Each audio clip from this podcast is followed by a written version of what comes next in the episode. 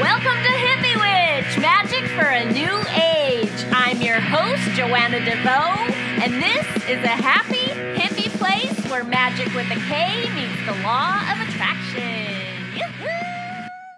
Hi, thanks for joining me for episode 337 of Hippie Witch, Magic for a New Age. My name is Joanna DeVoe, and I am the kooky creatrix behind Kick Ass Witch, Putting the K in Magic, and Hippie Witch, the show you are listening to right now. I also have a free ebook by that name, Hippie Witch, Peace, Love, and all that good shit. And you can pick up a copy of that at www.joannadevoe.com or back on the description page for this episode back on Blog Talk Radio. Let me say today, right up front, Happy Moon Day! Happy Moon Day! This is the very first episode of Moon Day Magic, and I don't know how much it's going to have to do with magic because I just want to talk about what I am loving now, and I want to give you a humongous discount on on uh, the autumn transition module of the psycho spiritual wheel of the year. So that's what this is today. This is not like one of my usual Tuesday episodes of the podcast. There's not going to be a Tuesday episode of the podcast. This is it for this week unless you're with me on Patreon. This is this is what I'm doing this week. We're just mixing it up a little bit because next Tuesday, if all goes according to plan, Benebell Wen is going to be on the show again because I'm going to be doing a tarot theme, kind of. The podcast here is going to be a tarot theme because I have some interviews lined up with people you know. If you're a tarot person, you definitely know these people. They are, I would say, they are iconic in the tarot community. And I'm personally starting to suspect that Benebell is an alien from another planet. I don't understand how this woman does all of the things that she does. I've never seen somebody with this level of productivity before, ever. and I'm watching her hand illustrate this tarot deck very, very quickly and quite spectacularly, like sharing it on Twitter in batches. I, I was watching her do that. I'm like, where, what planet are you from? Like, you're writing all these books. Her, her newsletters are like epically long and her blog posts. And I don't know how she does it all, but somehow she does. So maybe I can interrogate her about that for next, next week. Um, but I saw her on Twitter doing this and I was like, please come on my podcast and talk about this tarot deck that I think when I first saw her making it, it was something she's just doing for herself, like the spiritual journey that she's going on and sharing. And I, I've been seeing people really bugging her, like, you should release this as a as a product. And I don't know if she's changed her mind about that or if this is actually going to be a tarot deck that people can buy, but I'll ask her about that as well. So really I just haven't done a Saturn's Day evening post here for a long time. And lots of fun stuff has happened in my life, and I kind of miss just hopping on here and being silly for a little bit of whatever, friend talk, I guess. So this is just a silly friend talk. Don't expect any wisdom to emerge here. I just want to talk about what I am loving now. So that'll be what? Books? Always? Netflix? Food? Twitter? Whatever. Also, the magic of nature, too. I have to say, I was watching. Do you guys watch America's Funniest Videos? I feel like it's been on since the dinosaur age. And it's not something I would go out of my way to watch, except my kid loves it and expects it every single Sunday. It is a weekly ritual. And I always laugh like every time we watch it. It's never something I'm like, I'm in the mood to watch America's Funniest Videos, but my kid loves it, so I watch them with him and I never regret it. I always laugh and I feel like it's the most democratic show ever because it's for everybody. It doesn't matter how old you are, it doesn't matter what your religion is, it doesn't matter where you come from. You're probably going to laugh and it's just very silly, innocent fun people running into walls.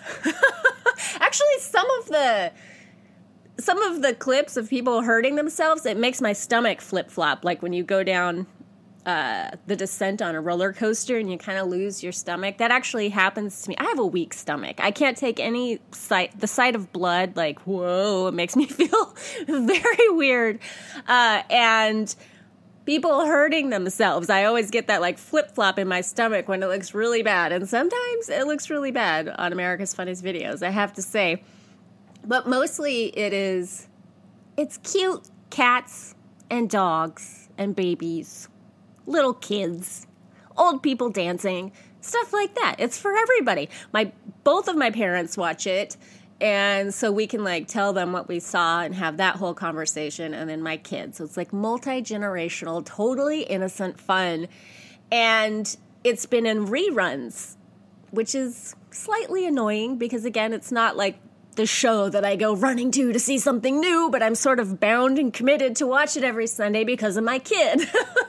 but it still makes me laugh, even the ones I haven't seen. And last night we watched a rerun that had this girl that I totally forgot I love. It's such a cute little moment. She, whoever she's with, her mom, her dad, somebody is filming her standing in the window with a huge rainbow behind her and it looks like the end of the rainbow is landing on a house or a barn or something.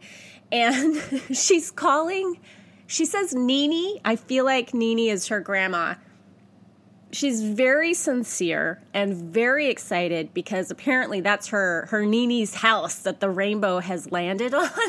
and she's like, um, Nini, there's a rainbow hitting your house. It, it's on your house, and it's um it's pink and red and yellow and green and purple and um I think you might have the treasure. I think you have the treasure. So when you get home, can you look and see if you have the treasure and call me back? Okay, thanks.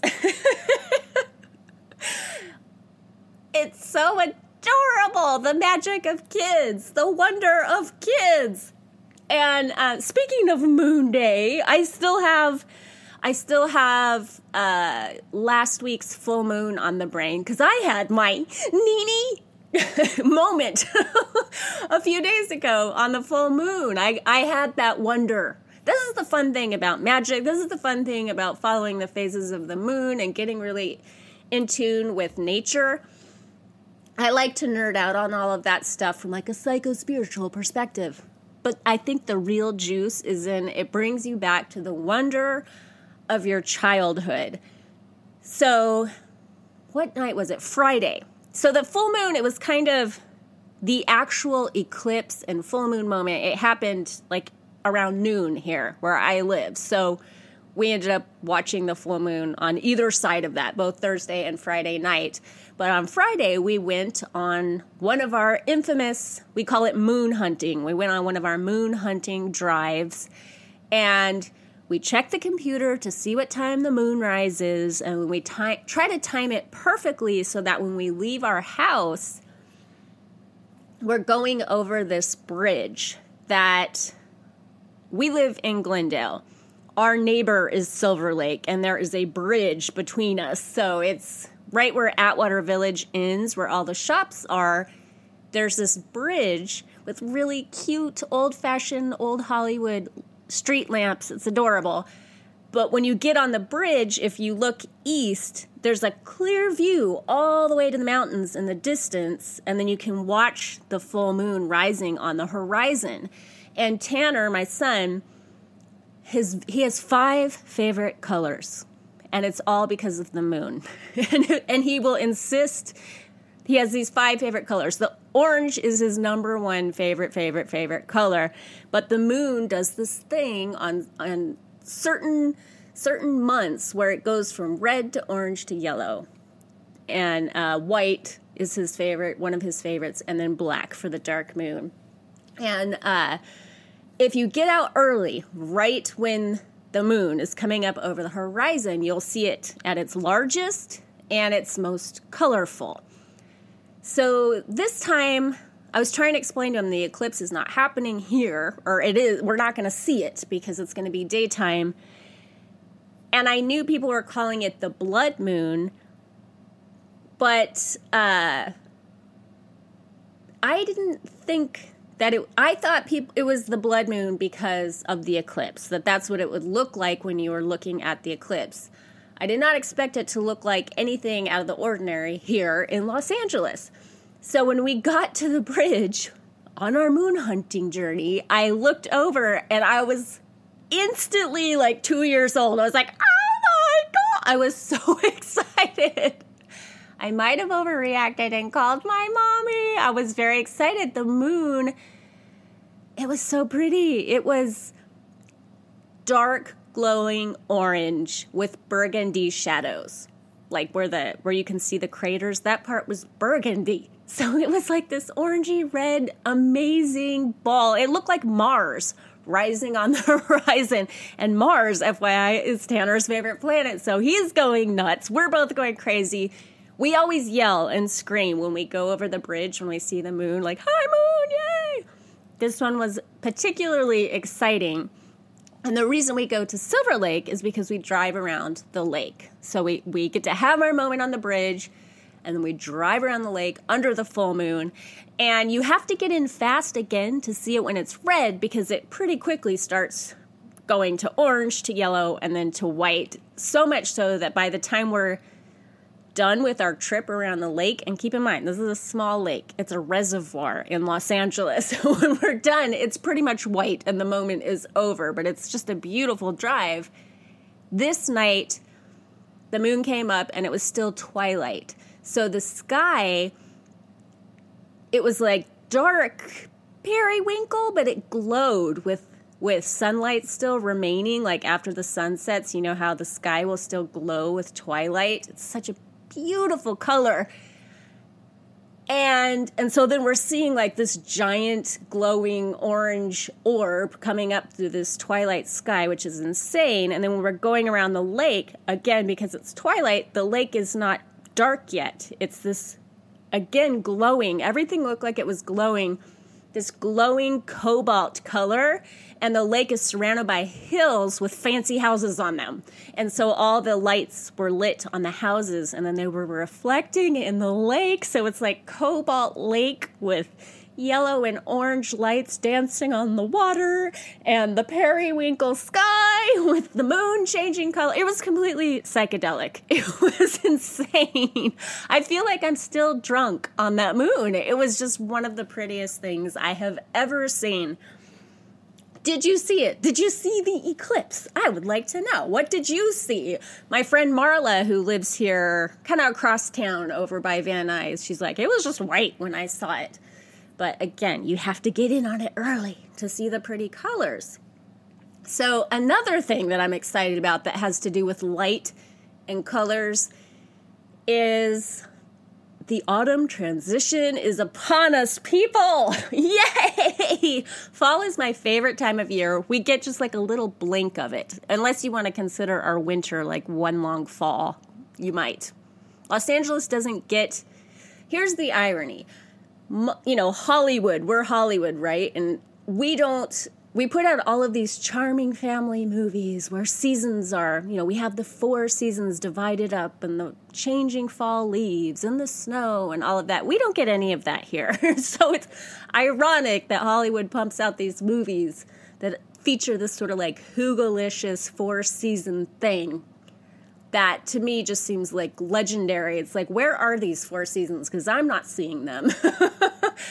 and so I always get really excited this time of year because fall to me is the most magical time of year. It's it's my birthday, it's my kid's birthday, it's pumpkin spice everything. It's sweaters, it's boots, it's hygge, it's soup, it's all the good stuff that I love. And then, of course, we get Halloween and we get all the awesome food from Thanksgiving. It's just a fabulous time.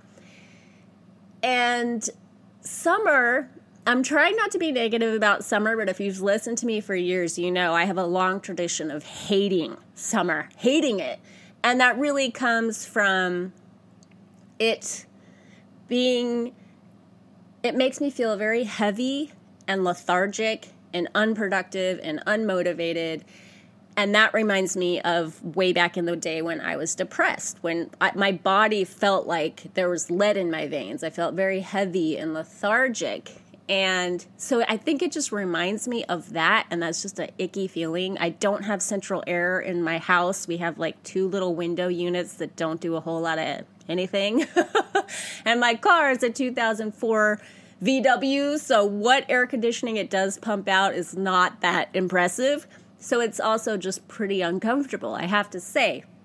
However, from walking the wheel of the year and aging at the same time and really getting in touch with this idea of memento mori and you only have so many summers left in your life. You don't even know how many summers you have left in your life because accidents happen and shit happens.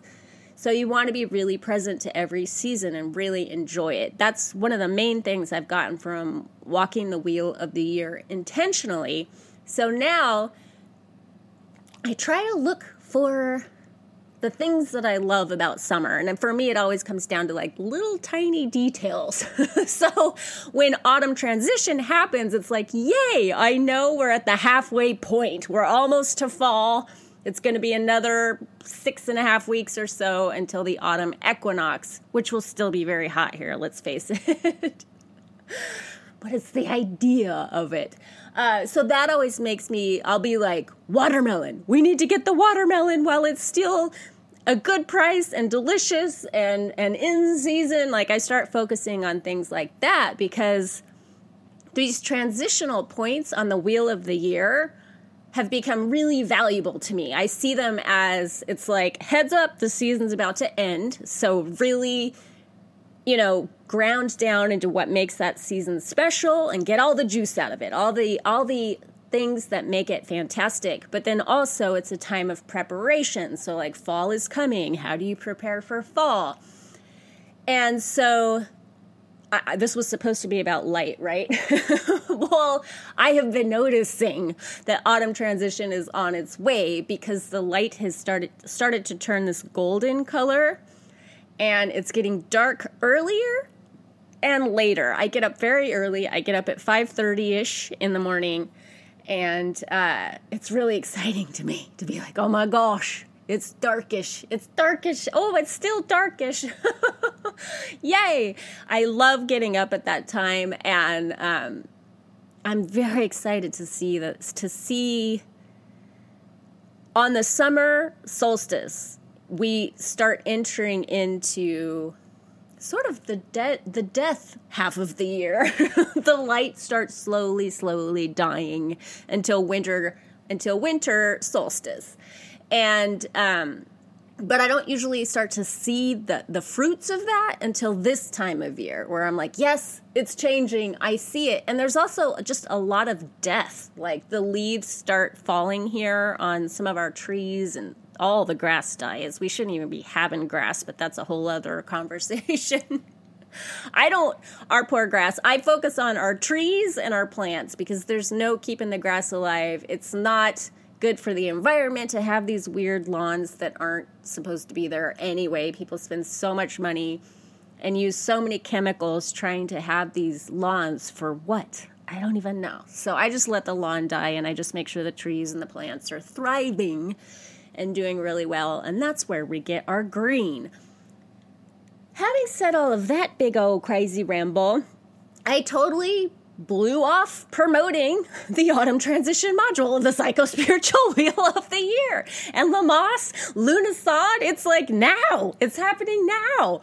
We're like a day away from autumn eve and all of that. So I'm like, what can I do? What can I do to just let people know it's there and also give them the raddest discount I've ever given out ever ever ever. So it's a $50 module and I usually, if I'm going to give a discount, I will give 20 bucks off. And I'm like, I'm going to make it 30 bucks off this time. so essentially just because I forgot. I forgot. So if you want that, when you, there will be a link here.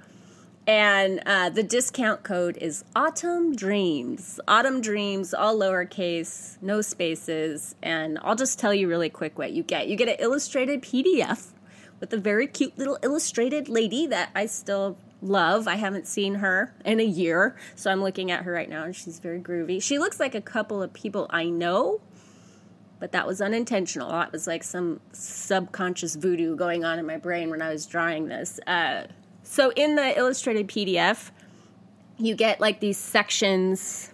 Some of them have journal prompts, and they're called biofeedback in the material world, kicking up dust, the people who show you who you are, and my personal favorite, unkinking your flow. And then there's always a crafty witch project that that is a video, and that one is called an altar to what is. And then there's also always with each module a potion craft, which is a recipe, and this one comes with two. So witchy green lemonade and a magical watermelon cooler. So that's that. There will be a link to that if you care. And $30 off is like humongous discount, right? I think so. uh, so Autumn Dreams is the is the code for that if you want to get the discount. And FYI, it will come up automatically. Like right when you put it in, it'll change the price. If it doesn't do that, you put the code in wrong. Like maybe you're I don't know what that would be, but check your spelling. There should be no caps and no spaces. So that's just a big old commercial for for what I do, but I also wanted to do commercials for my friends. this is not a sponsored post. Nobody is paying me to do to do this or anything, but I wanted to tell you about a couple of people um, that that I appreciate before I get to tell you about books and TV shows and stuff. But um, one of them where is this? Where did I put all her info? Okay, so one of them, I'm I'm a special needs mom. So I we, we need a we need a good title. I, I see online people saying autism moms, autism dads, autism parents. I, I don't I don't know what what to what to call us, but uh, there's a woman that I met recently online. She has a daughter who's four years old who has autism and she the mom used to teach she was a teacher at a waldorf school and she quit her job to be a stay-at-home mom and to care for her daughter which i think is a beautiful thing but then she also has this business called felted awesome. Felted awesome that uh, i'm going to tell you about and give her a plug because i think some of the things that she's selling, some of you would really, really like, especially those of you that are Wiccans or people who keep altars to the seasons or who work with goddesses. She makes. Do you remember the the felted mala beads that I did the giveaway with here? Uh, moon felt malas, those felted mala beads. I thought that was so cool and different well, she does these, she calls them dolls, but to me they look like statues, like goddess statues out of felted wool. And I'm like, that's so cool and different. I haven't seen that before. And there's the Morrigan, Oshun, Cerridwen. She has one that's Gaia, like as a pregnant mama. And I just think that's just so different and unique and something special to get for your altar. So I'm like, I'm totally going to give her a shout out. Felted Awesome on Etsy. And I'm going to link to her too because I wanna. Uh, and she also makes these things, and I think this is from being a special needs mom. They're like, it's fidgeting felt for people with sensory issues or as an alternative to a worry stone. So I thought that was really cool too. And so I told her, like, I'm giving you a shout out on my podcast. Do you have some like tip for parents with special needs? And um, I kind of put her on the spot with that. but if I'm going to mention that here, I hear from a lot of you. A lot of you actually came to be regular listeners because you have kids with special needs and and we have that bond. So this is for you guys. Um, she said a tip for other parents with special needs is hard. I guess i would say to try and give yourself the love patience and understanding that you give your child. And she said this is definitely something that i've been working on and yeah, I mean, self care is so important for everybody, and especially important for parents, and especially, especially important for parents with special needs kids. And again, that's why I wanted to give her a shout out. Her name is Yael. Yael, which is really pretty and different. And I think I'm saying her last night name right. Gamon, Yael Gamon. I don't know. What you need to know is Felted Awesome on Etsy if you care about that.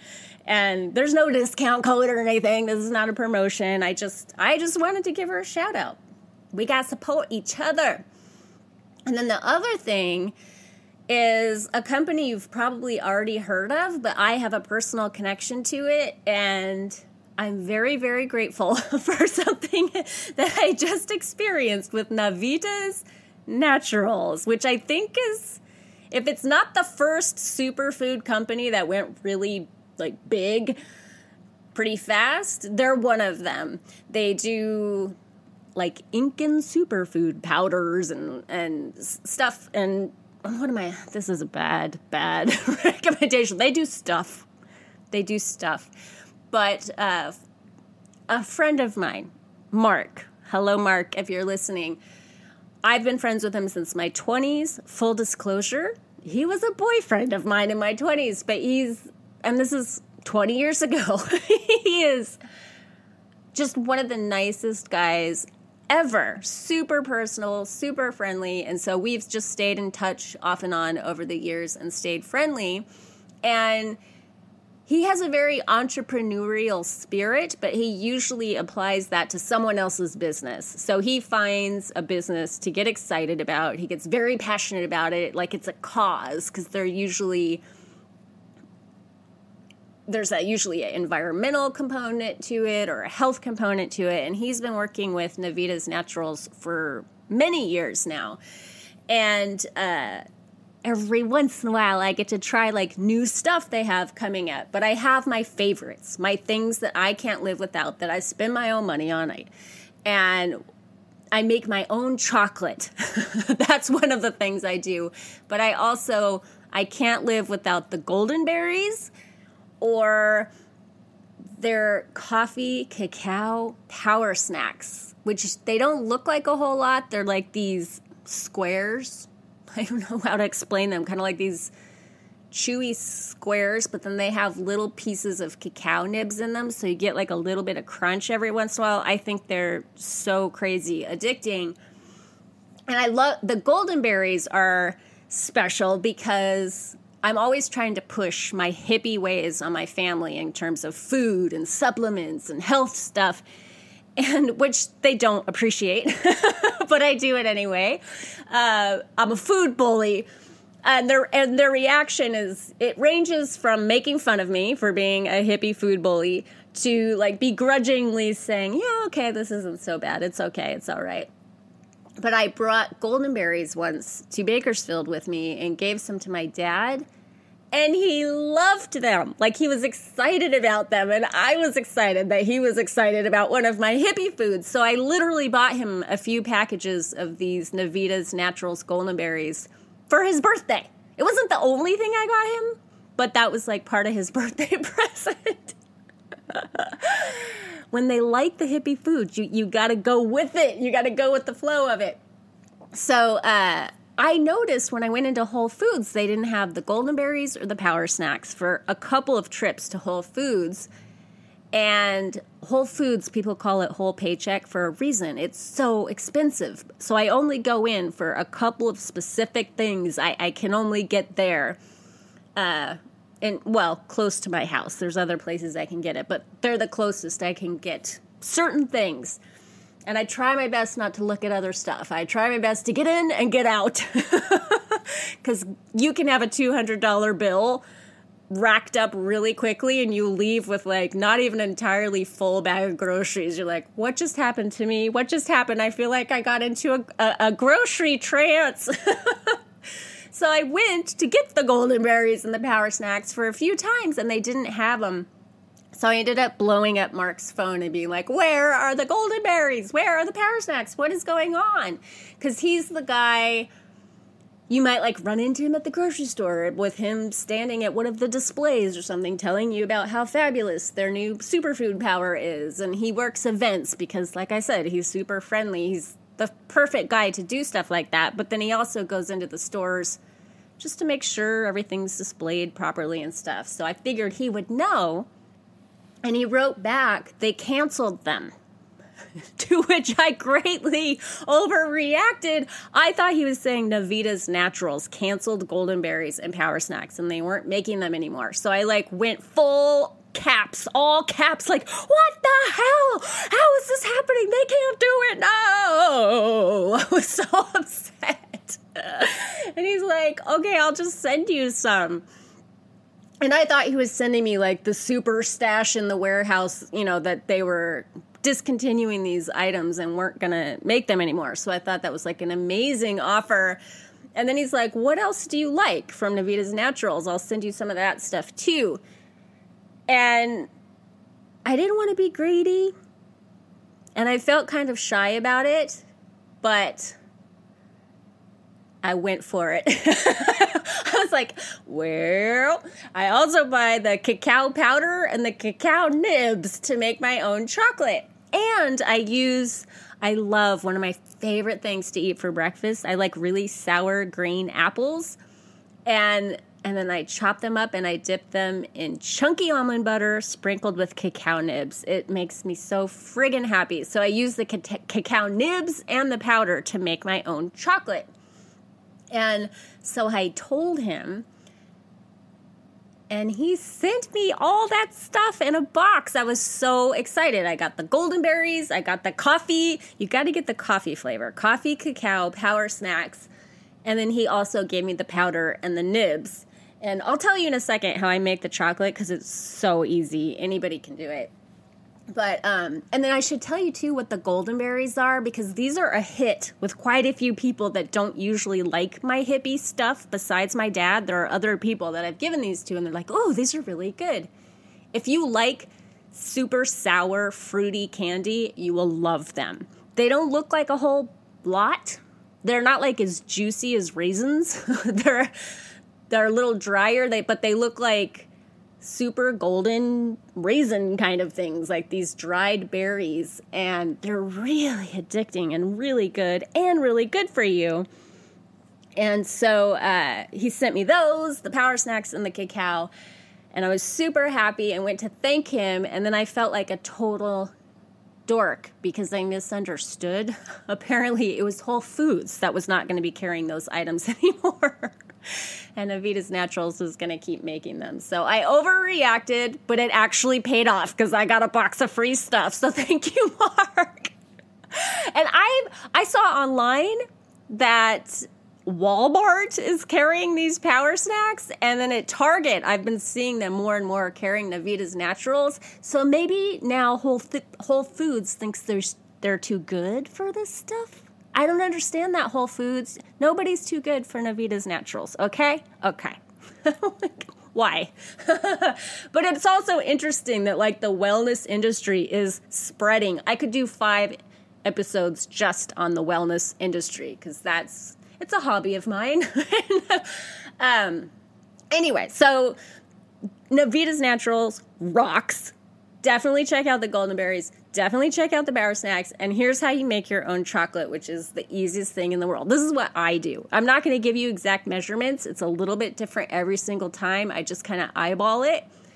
But if I'm really low, I eat a lot of almond butter.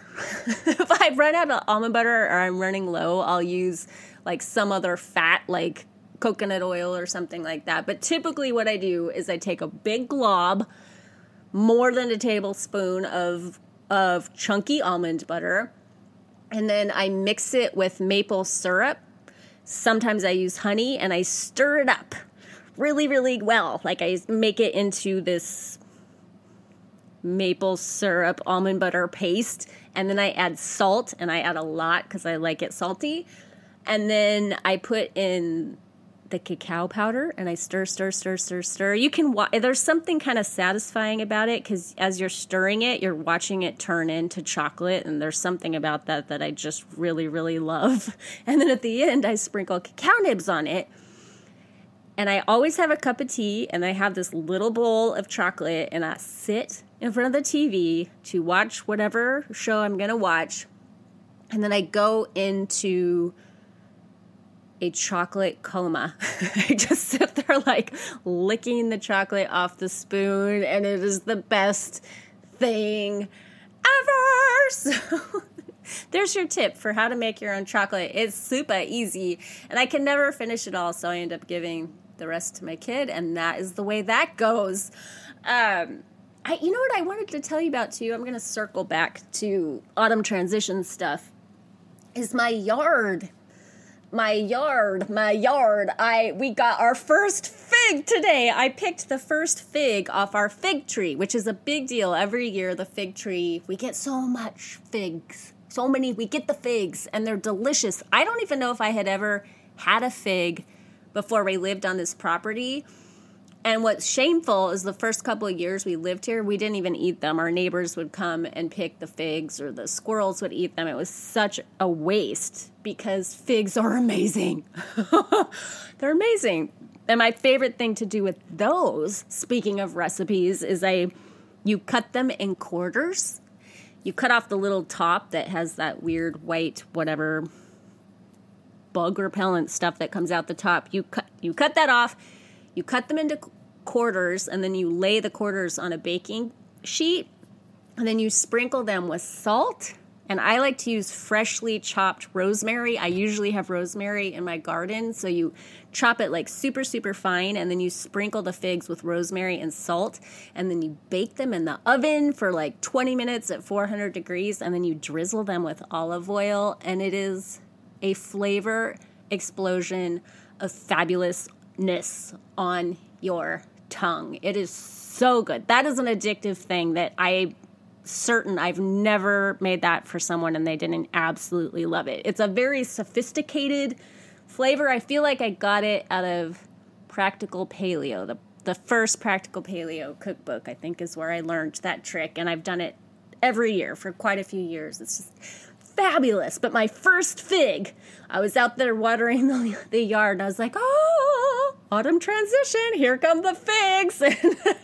so I just stood there in the yard and ate the season's first fig. And I'm going to tell you, I'm just going to, I told you this was a friendly thing. This is just a ramble. There's no point here. Remember, there's no wisdom being offered today, okay? this is just a friend thing. It's just for the fun of it. Um, last year, I keep, God, I have four litter boxes now. It's so silly. I, I read somewhere that every cat should have their own litter box. And I thought that is the craziest thing ever. I have four cats, but now I actually have four litter boxes. One is inside in the laundry room, and the other three are outside in strategic places under tables. So, like, if I'm hosing down the yard or it rains, which it hardly ever does, it doesn't get in the litter box, and then one is on the patio. And I have to say, it has greatly reduced the pooping on the neighbor's property or just on our property, which is the worst in the summertime. Like you go to sit down in a lawn chair and relax, and you got your snack and your magazines, and all of a sudden it's like hot shit. Yuck the worst smell. It like heats up in the sun, and cats they bury their poop. So then you have to go on like the poop hunt. Like, where's the poop? I smell it. I know it's over here. I see flies. It's awful.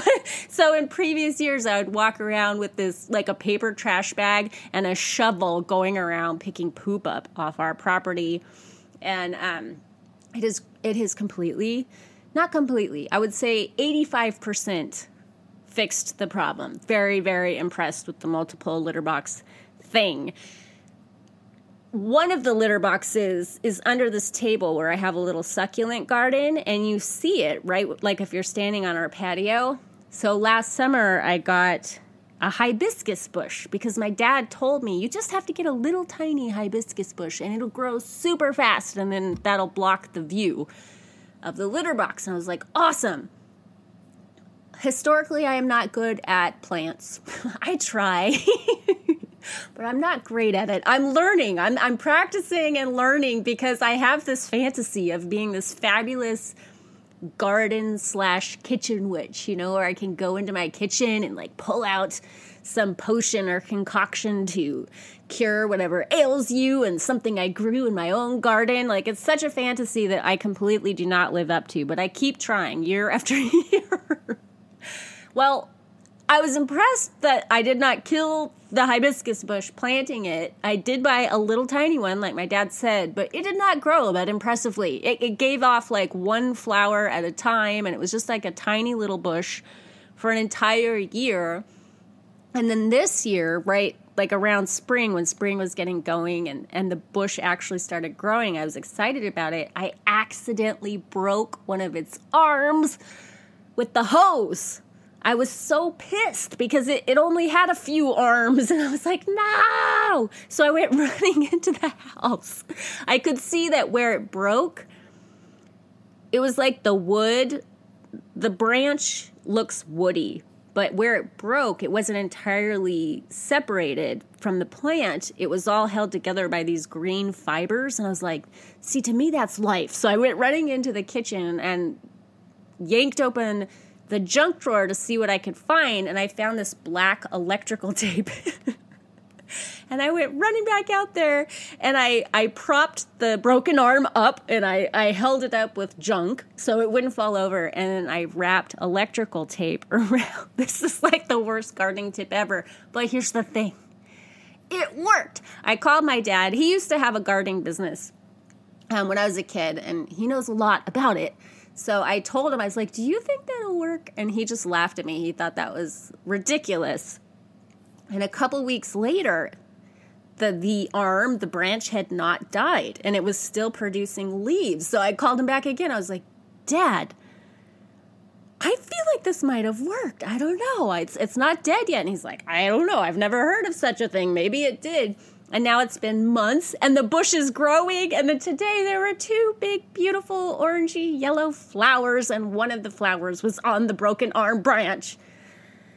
Isn't that cool? Isn't that cool? And then another, the last plant thing I will say, I think, who knows? uh, in June, this is old, but I've been meaning to tell you guys this because I think it's cool. Um, I, Tanner and I, we went to the grocery store one day. We went to Vons, and you know how sometimes out outside grocery stores they'll just have a bunch of plants.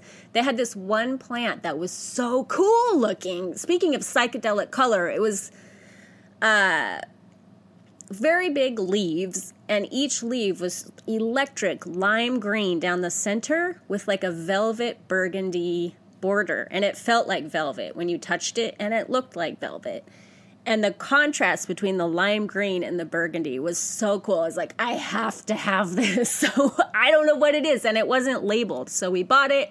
When we were leaving the grocery store, there was a lady that walked that saw us with our cart, and she was freaking out, like, "Oh my god, that's such a cool plant! What is it?" And I was like, "I have no idea, but I love it."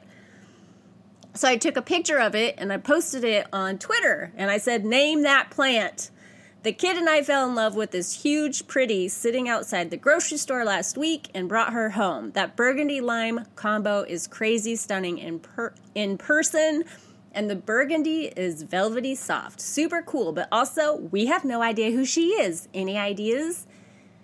And a whole bunch of people wrote what it is. I can't, I don't know if I'm saying this right. I should have Googled it because sometimes you can Google like word pronunciations and you'll get that weird robo, robot voice that's like coleus. Coleus. I'm going to call it coleus, okay? And that's probably wrong. It's C O L E U S, coleus. And uh, Beth Johnson said it's coleus and it comes in many different colors. It's pretty common, so you should be able to find it at just about any greenhouse or nursery. I'm editing myself out of this conversation. She wasn't being like just she wasn't just like ranting at me. I'm going to read you some of the things she said, but these are in response to me talking back and forth with her. She said some of the varieties are really frilly. If you choose to grow them on your own, Periodically pinch off the tips the way you would with mint. That way the plant will be nice and bushy. And then she said, I have a degree in horticulture, so it's my absolute passion and pleasure. Uh, there's a point in me reading this to you too. It's another cool gardening gardening tip. So that's her tip to like pinch off the tips to keep it really bushy and full. Uh, Dragonfly Spirit, though, offered this tip. She said it's very easy to start new plants. You can root in water, then plant, just like magic. And she said, Coleus was my first plant. It's very easy for beginners. And I have to say, you are so right, Dragonfly Spirit, because I took your advice. We had another accident, arm breaking accident with that plant. And I was like, okay, I'm going to try her trick. So I brought the broken piece into the kitchen. I cut off the end. I put it in a cup of water. And sure enough, kind of like those potatoes where you grow roots when you put the potato in, in a little bit of water it grew roots and i planted it so then i had two and it was vibrant and and bushy and growing and so i did one on purpose i just trimmed a piece off and now we have three and i'm feeling very confident about my future garden witch status because i have per- i have uh, healed what what's the word? I have uh, mended a hibiscus arm using black electrical tape, and it actually worked. And now I have figured out how to grow plants from trimmings, and I feel very cool about it. So thank you guys for the tips. Um, there were a lot of other like fun little comments. She says, uh, or Amy says, I heart coleus, but I've heard so many people call them grandma plants since apparently everyone's grandma had one variety or other when they were little. Well, then, grandma knew what was what, kids. I'm like, yeah, I have grandma taste. I have a thing for grandma fabrics. Like, I love crazy grandma print pants and like handbags and stuff. So maybe that's why I gravitated toward this plant. I don't know. And then Lee Spitzer, this is just funny. He said, I shall name this plant Michael. Um, okay, so that's enough of that. Other people commented, and I'm gonna I'm gonna leave that thread there because that was back in June, and we're headed into August now. but I just thought I'd give you some garden witching garden witching tips for free for the fun of it. The other thing is a tip I got from you guys back when I was talking about how I love to take a bath and watch TV on my iPad. I love or my um I have a, a MacBook Air, so I drag my laptop into the bathroom and I have these epic bath sessions. um, it's like the ultimate in self care. I just love sitting there, usually for about an hour until I'm fully pruned out.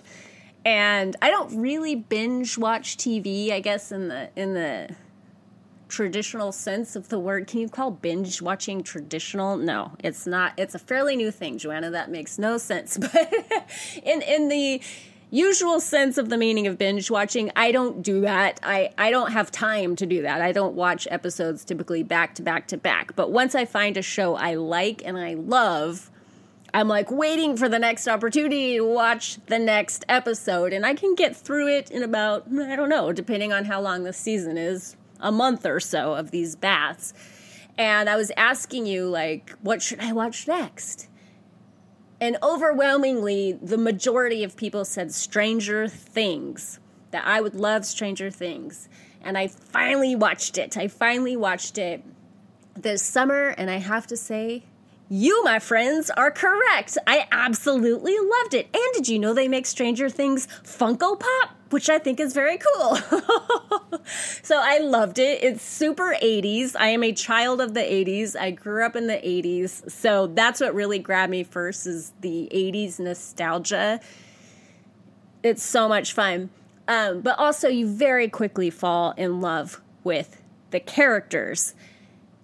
I, I don't want to give spoilers away for those of you who haven't watched Stranger Things yet. I hope you will. It's so cute. It's such a good show. It's people compare it sometimes to Goonies. It's completely its own thing, but the element that it does have in common with Goonies is that small town everybody's kind of connected to everybody and then there's this gang of kids jumping through hoops to f- fight the forces of evil evil kind of um, but they had this one episode, almost to the very end. I feel like it was the second to the last episode, where every, the whole show is perfect to me except for this one episode. It makes no sense. You, what makes the show so charming, besides the '80s nostalgia, is that small town dynamic where everybody's connected, and then just randomly for one episode, they decide to take one of the main characters and she goes off into the big city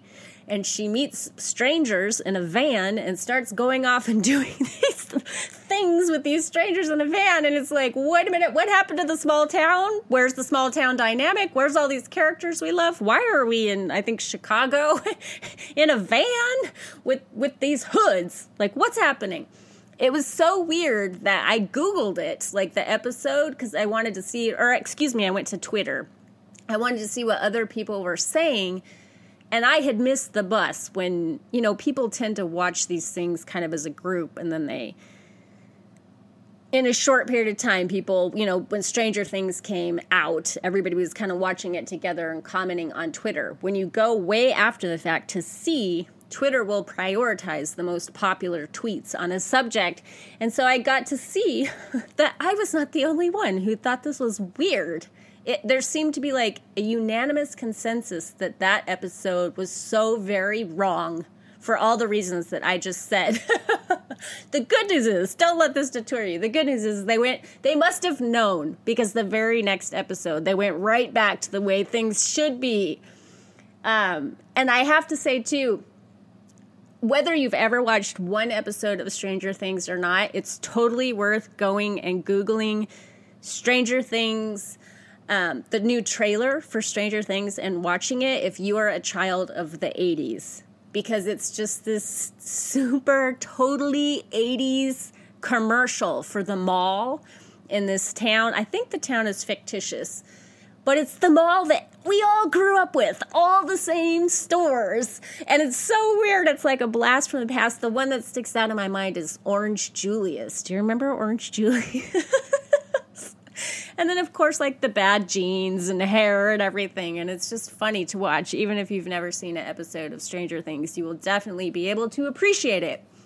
If you were a child of the 80s, a funny thing that I do now that I have become a Stephen King fan. I don't know if you heard me talk about that, but um, I had read Stephen King's book on writing and a few times and, and gone back through it, you know, just like to check up on little notes I had made and stuff. But when I had read the book in the past, it was just as a writer, looking for Stephen King's tips on how to be a kick ass writer.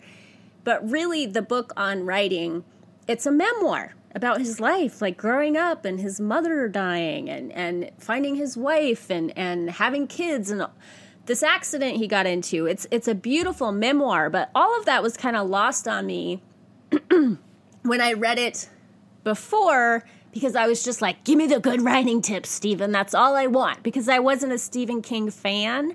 I had never read any of his work because I'm scared. I'm afraid. I don't like horror, or I didn't think I did. Uh, I'm starting to change my mind about that. But horror, I don't want to be scared. Stephen and The Shining, which I've watched multiple times, I can't explain it, is my number one all time scariest, scariest movie ever, ever, ever. And I've seen quite a few Stephen King movies, obviously, because they're iconic and I'm a movie lover. Um, but I hadn't read his books except for this this memoir. Well, for some reason, I ended up getting it on Audible and listening to it on audiobook and I fell madly in love with Stephen King. I loved it so much. I listened to it twice, back to back, cuz I wasn't ready for it to be over. I, you just get the sense you just for some reason, hearing it in his voice talk about his life, I, I got the memoir aspect of it. And I and I got the sense of who he is as a person, and who he is is just a very passionate fan. He love, love, loves stories. He loves writers. He loves movies, and I think that's what makes him such a great writer, but that's also what made me fall in love with him. I love people who love life and love what they do. And so I fell in love with Stephen King. And uh, I ended up, this is so weird.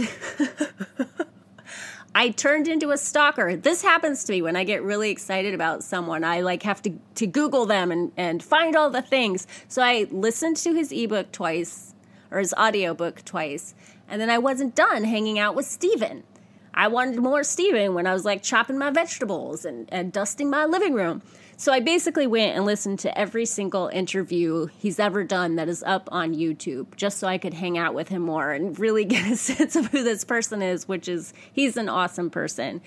And I was like, and I now I need to read some of his fiction. So because The Shining is my number one all-time scariest movie ever, ever, ever, I'm like, I'm gonna start with The Shining, which is amazing. I loved The Shining so much. He's he's an amazing writer. And and so now right now I'm in the middle of reading Salem's Lot and I'm loving that too. Salem's Lot. Well, I'm not going to tell you what it's about. You can read it yourself.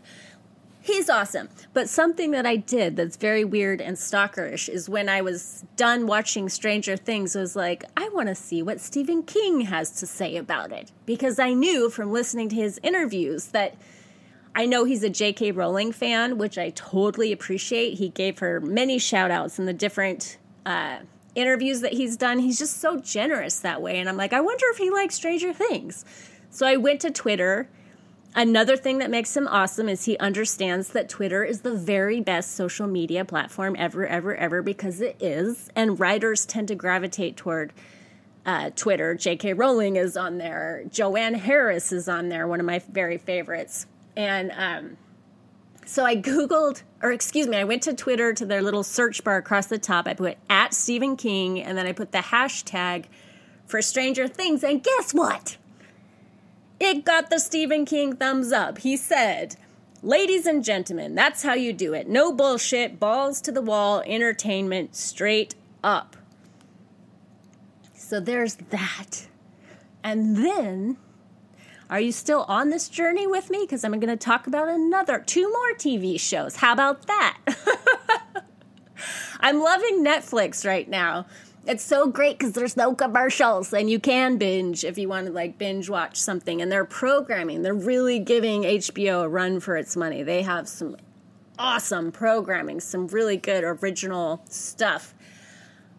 I started watching Ozark, which I just finished this weekend and I did the same thing. I'm like, I wonder if Stephen King like Ozark. So I went to Twitter search bar, I put in at Stephen King, and then I put in the hashtag for Ozark, and sure enough, he said, I'm hooked on Ozark. There's an undercurrent of black humor running through it that makes it special. That show, I see why he likes. I see like why he likes both of those. I guess that's why it occurred to me to go to go dig that up and see what Stephen King thinks. Ozark, holy crap. I don't know what it is that makes reading a Stephen King novel or watching Ozark the same thing. They like stress you out intensely. And I've had to question myself a number of times about, like, why is this fun? Life is stressful enough as it is. Why are you reading this, Joanna? Because you're having a heart attack. it's so stressful and intense, but you can't look away. You have to keep watching because you have to find out. And what Stephen King does is he kind of starts out slow, introducing you to this world. And when I say slow, I don't mean that it's not interesting. It's all interesting. He's a fantastic writer. He he starts out slow, introducing you to the characters and introducing you to the world they live in, and then he kind of puts them in danger, and then he just keeps cranking it up and cranking it up and turning the screw and turning the screw until you're so stressed out. And like the last three fourths of the book, you're dying, but you can't stop. I'm like, how is this fun? Ozark really hits the ground running with the stress. They the casting is brilliant. It stars Jason Bateman Bateman, who I think is just like a super easygoing guy who seems very kind and pretty harmless and just seems like he's a really good guy. I saw him actually bowling with his family a couple years ago uh, in the valley. And you know when you're bowling, you can sit there for hours next next to somebody and kind of get a sense of who they are with their gang. And he was like so nice super chill just chilling with his family total family man focused on his family didn't care that people were staring at him. I was like that's cool. That's cool. And most of the characters he plays there's just like the good guy even if it's in a crazy fucked up scenario. And then his wife is played by laura linney. And if you've ever seen Laura Linney smile, she has this like super empathetic, empathetic, heart melting smile, and she has those dimples, and she looks so much like she cares. So they take these two super duper likable people. They've got two kids. That's the family in the story. And again, without giving any spoilers away, Jason Bateman's character basically makes a deal with the devil. He makes one decision that changes their life forever. And horrible things, horrible, horrible things keep happening to them over and over and over again. And it just gets worse and worse and worse, and they hardly ever catch a break. And if they do catch a break, it's very short lived before the next horrible thing happens. It's so intense and stressful, and I loved it. I don't, what is the psychology behind that? Because I'm, I one part of me wants to be like, well, it's fun because it's not your problem. You're watching them like it's imp- it's that old saying, impressive failure. You're you're watching them fail spectacularly, but it's not your problem. So there's a safety. But I, I will say, I'm still having a physical reaction. My eyes are like twice their normal size, and I'm like, I haven't I haven't breathed in 30 seconds, and I'm stressed out. but there's something about that that I enjoy. I don't know what that's about. And for those of you who have watched Ozark, I have Googled it, and the and the the next season is coming out August 31st. So if you haven't season, seen it yet, you should binge it in August so you can celebrate with the rest of us when season two comes out because it's so good. The cinematography is really awesome too because, like I said, they take these kind of it's like the everyman and his wife, like these just kind of normal decent people, put them in the worst situation. And then the cinematography is like this very overcast blue and green and gray, like the colors of doom. It looks like doom. And it feels like doom, and it's so appropriate because it is just doom, doom, doom, all the worst stuff you can imagine. And somehow they they miraculously manage to like survive uh, when you're sure they're going to die at any second in, in, in the most horrible way. Um, and I have to say, too, at the end of most of the episodes, it says directed by Jason Bateman, which is one proof that child stars can go on to have nice, successful, respectable careers. And two, I'm very happy for him. That's so cool that that that he's gotten to to have this project because he deserves it because he's been around forever. I grew up with Jason Bateman, and you did too. If you watch TV and you were a child of the 80s, he was actually on, this is so funny, uh, Little House on the Prairie, which was me and my mom watched every single episode many more times than once. Little House on the Prairie was the shit in my house when I was a little kid. And Jason Bateman was on that show with some very bad bangs. He had bangs, people. but when he came into my awareness as, as a person, it was when he was on Silver Spoons. Here we are, face to face, a couple of silver spoons. I might be getting the lyrics wrong. I might be, but Silver Spoons was huge when I was in, I want to say the fifth grade and everybody was all about Ricky Schroder, Ricky Schroder this, Ricky Schroder that, and then it was Ricky Schroder, and then it was uh, Kirk Cameron. And so Jason Bateman just didn't get any love. But now looking back, I'm like, you know what? That's a solid dude. We should have given him more love. Because he's hot in his own quiet way. He went on to be in, on a show called Valerie. And then after Michael J. Fox made Teen Wolf, famous and he became so he became too famous for a sequel. He was off doing back to the future and all that stuff. Um, so they gave jason bateman teen wolf 2 which i don't think anybody cared about but you could watch that for a laugh if you wanna. So more this is the the children of the 80s episode i'm starting to realize. Uh, yeah so random stuff. I told you this would be random. And then the, I would say the antidote to all this stressfulness with Stephen King and Ozark is a show that I found accidentally that I love. I had never seen one tweet or ad or commercial for it. It just popped up randomly one day on Twitter, I think when I was going to watch Ozark, and I was like, what is this? And it's called Kim's Convenience. Kim's Convenience. And it is a super innocent sweet family show about a Korean family who has a convenience store. And it reminds me so much of the sitcoms that so many of us grew up with without the annoying laugh tracks. and it's funny, it's sweet, and what I love about it, I like to cook watching Kim's Convenience, sitting there chopping my vegetables. It, it makes me smile. It makes me laugh quite a bit too, but mostly I just sit there and I smile for 30 minutes. Who doesn't want to have a smile on their face for 30 minutes? It's just like happy, wholesome, good times. I love it. Kim's Convenience. You should check it out if you just want to smile for 30 minutes at a time because it does that. It's very sweet. It grows on you pretty quick.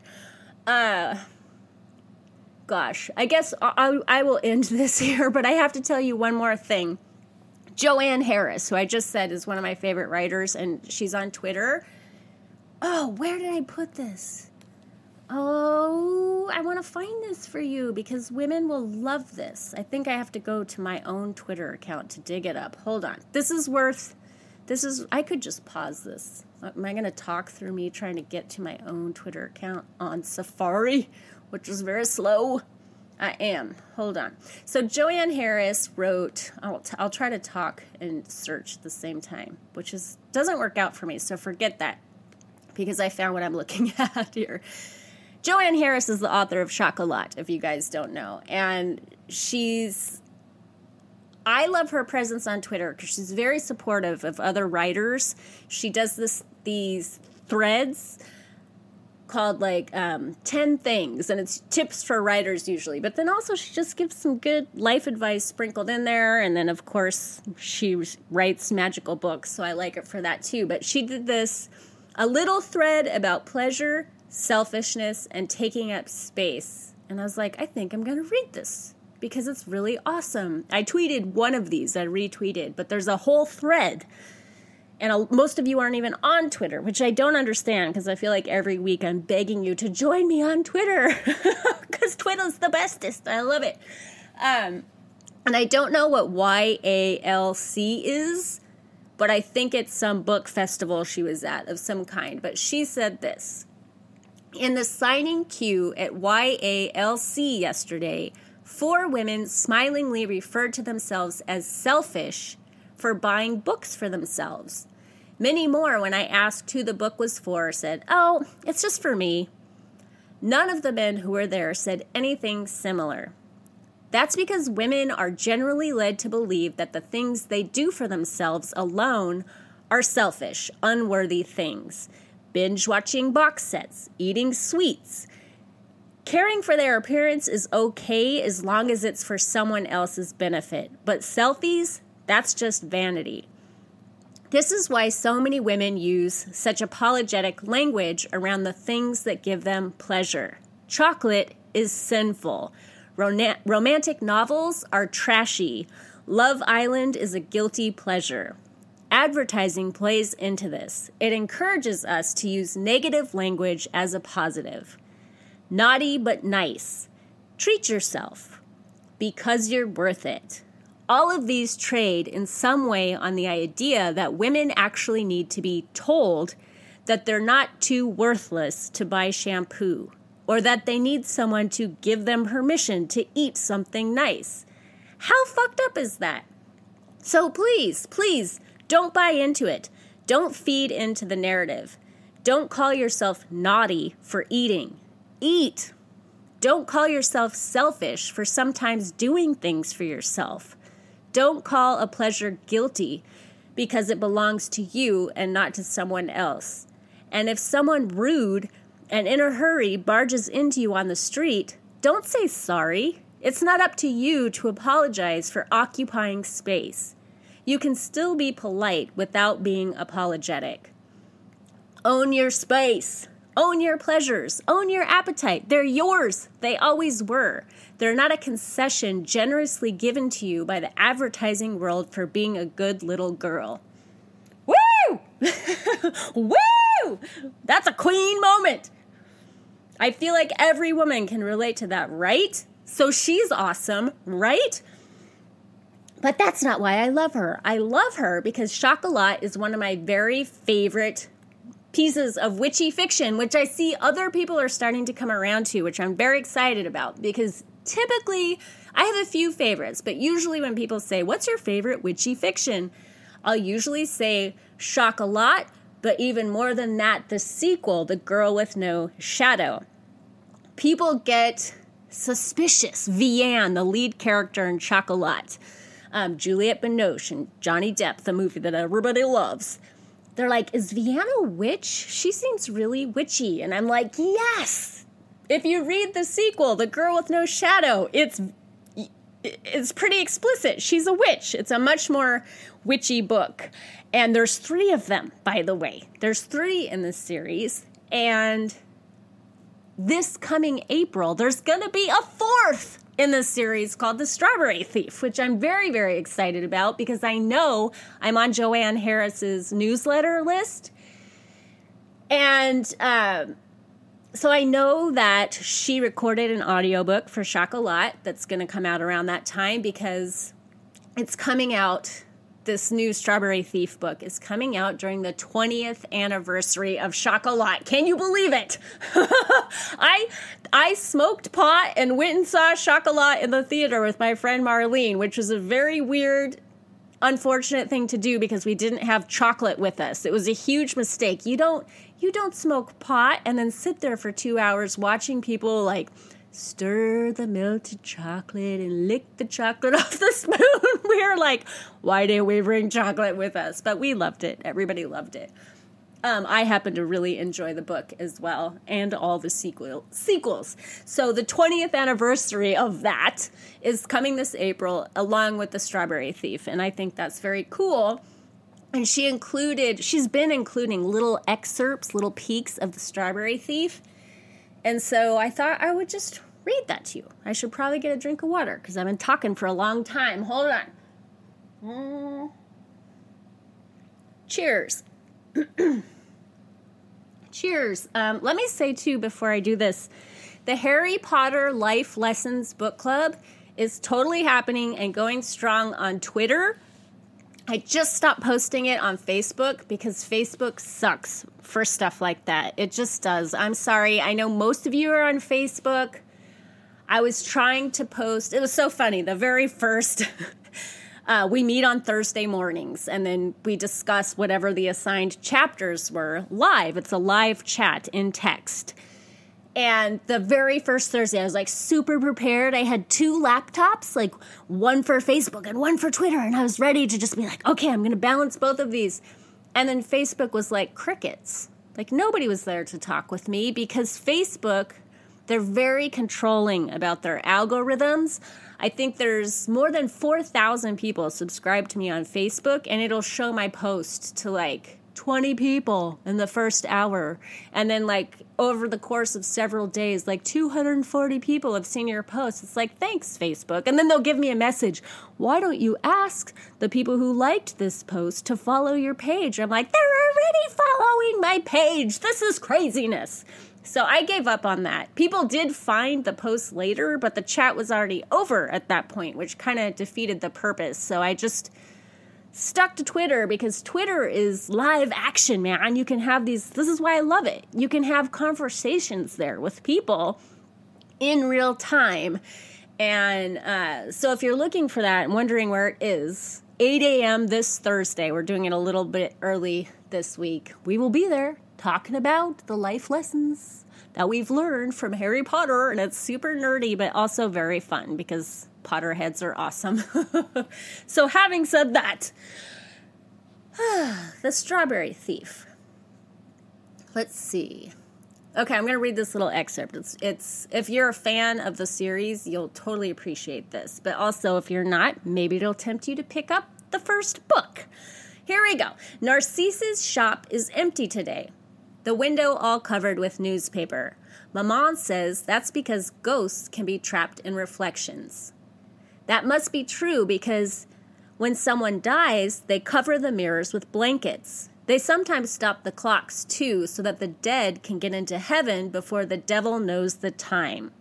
Reynaud said, That isn't true. He says it's only a story. And Narcisse didn't believe in heaven or hell or the devil or anything. Does that mean he's nowhere now? Or is he trapped behind the glass of the flower shop window? And so today, when Maman was checking shop for the evening, I went across the square to see. I stood very close to the window and looked through the gaps in the paper, but I didn't see Narcisse. Instead, I thought I saw someone else reflected in the window. I didn't see her very well, but still, I thought I knew her. Long hair, red dress, racing car, red high heel shoes. I stepped away from the window. My heart was racing. Bada bam! You're not supposed to be here, I said, using my shadow voice, the one that always tells the truth. You were supposed to be gone for good. And maybe it was an accident because when I looked again, she was gone, and there was nothing behind the glass but dust and dead flowers and wrapping paper. But I couldn't help thinking that maybe it was Zozie Alba standing there behind the glass. Zozie, or whatever she calls herself now that she's somebody else, standing there in her lollipop shoes among the ghosts of Narcisse's shop. And what's more, I couldn't help thinking that maybe, somehow, she knew I was there, and that behind her curtain of hair, Zozie Alba was smiling. Yay! That's it. That's our friendly chat here today. there will be a podcast up tomorrow, but it's just for Patreon. It's a brand new podcast that I am doing, an exclusive podcast called The Witchy Writers Journey podcast. It's going to be a monthly podcast over there, and I'm very excited about it. So I won't be back here until next Tuesday when we start talking all things tarot. And don't forget to follow the link here if you want to pick up the autumn transition module. Use autumn dreams. Use that as your code at checkout, and you will get $30 off. Woohoo! Okay, I hope all is well in your world. Have an amazing week. Happy Moon Day. Much love to you. Peace.